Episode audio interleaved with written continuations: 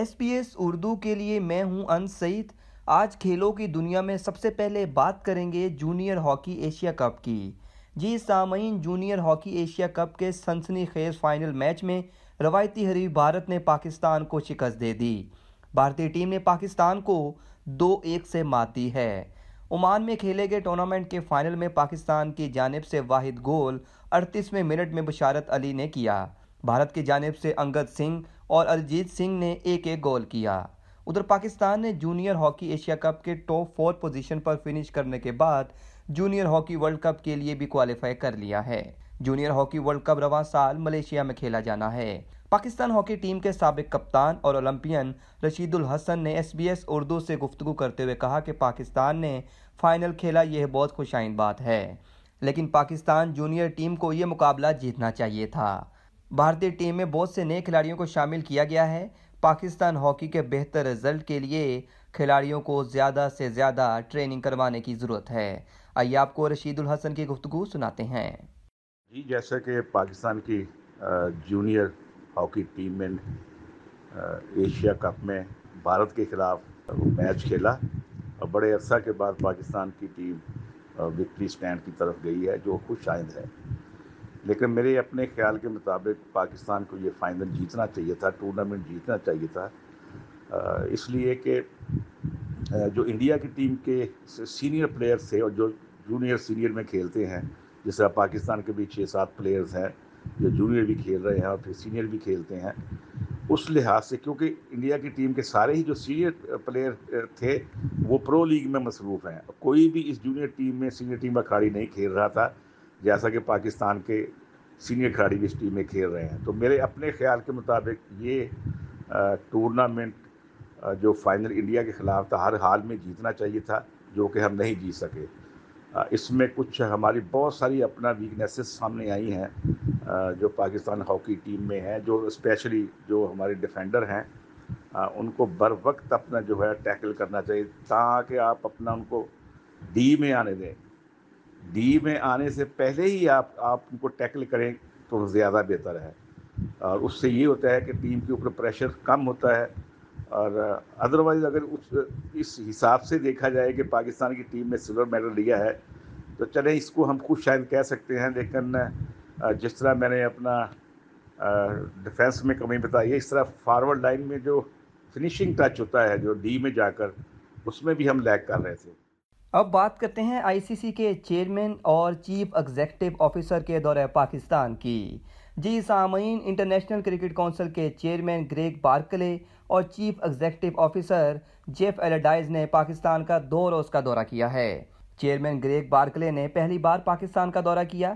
آئی سی سی کے دونوں عہدیداروں نے پاکستان کرکٹ بورڈ کی مینجمنٹ کمیٹی کے چیئرمین نجم سیٹھی اور بورڈ کے دیگر حکام سے P C B headquarter Gaddafi stadium میں ملاقات کی۔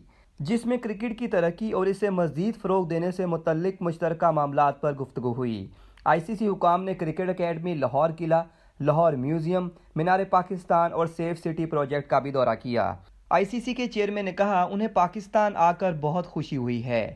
ان کی یہ سوچ ہے کہ آئی سی سی کے تمام رکن ممالک کا دورہ کیا جائے اور دیکھا جائے ہر رکن ملک میں کرکٹ اور اس سے متعلق تمام انتظامی معاملات ان کے دائرہ اختیار کے تحت کس طرح چلائے جا رہے ہیں۔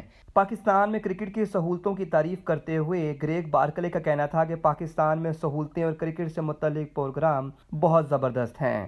اب چونکہ پاکستان میں انٹرنیشنل کرکٹ واپس آ چکی ہے، لہٰذا پی سی بی دو طرفہ کرکٹ کے انتظامات کے سلسلے میں کامیابی کے ساتھ اپنا کردار ادا کر رہا ہے آئیے آپ کو ان کی گفتگو سناتے ہیں Yeah, well, it is. You're right. It's my first visit, and it has only been two days. It's a it's a shame that it's as short as it is. So, look, it, it, it's been great to get here. You, you know, my um, approach is to get around all the members and see how cricket and um, cricket administration operates in each respective country.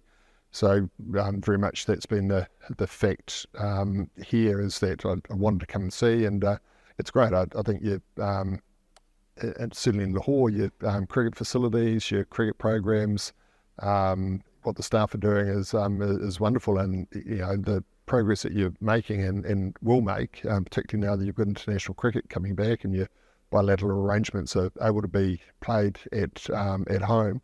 I think you'll see cricket go to another level again, both men and women. I think I came here pretty much open-minded, which is the way that I approach all the territories. I mean, every every country and every member is different in terms of size and scale and economy and um, where they might sit in the in the cricketing hierarchy.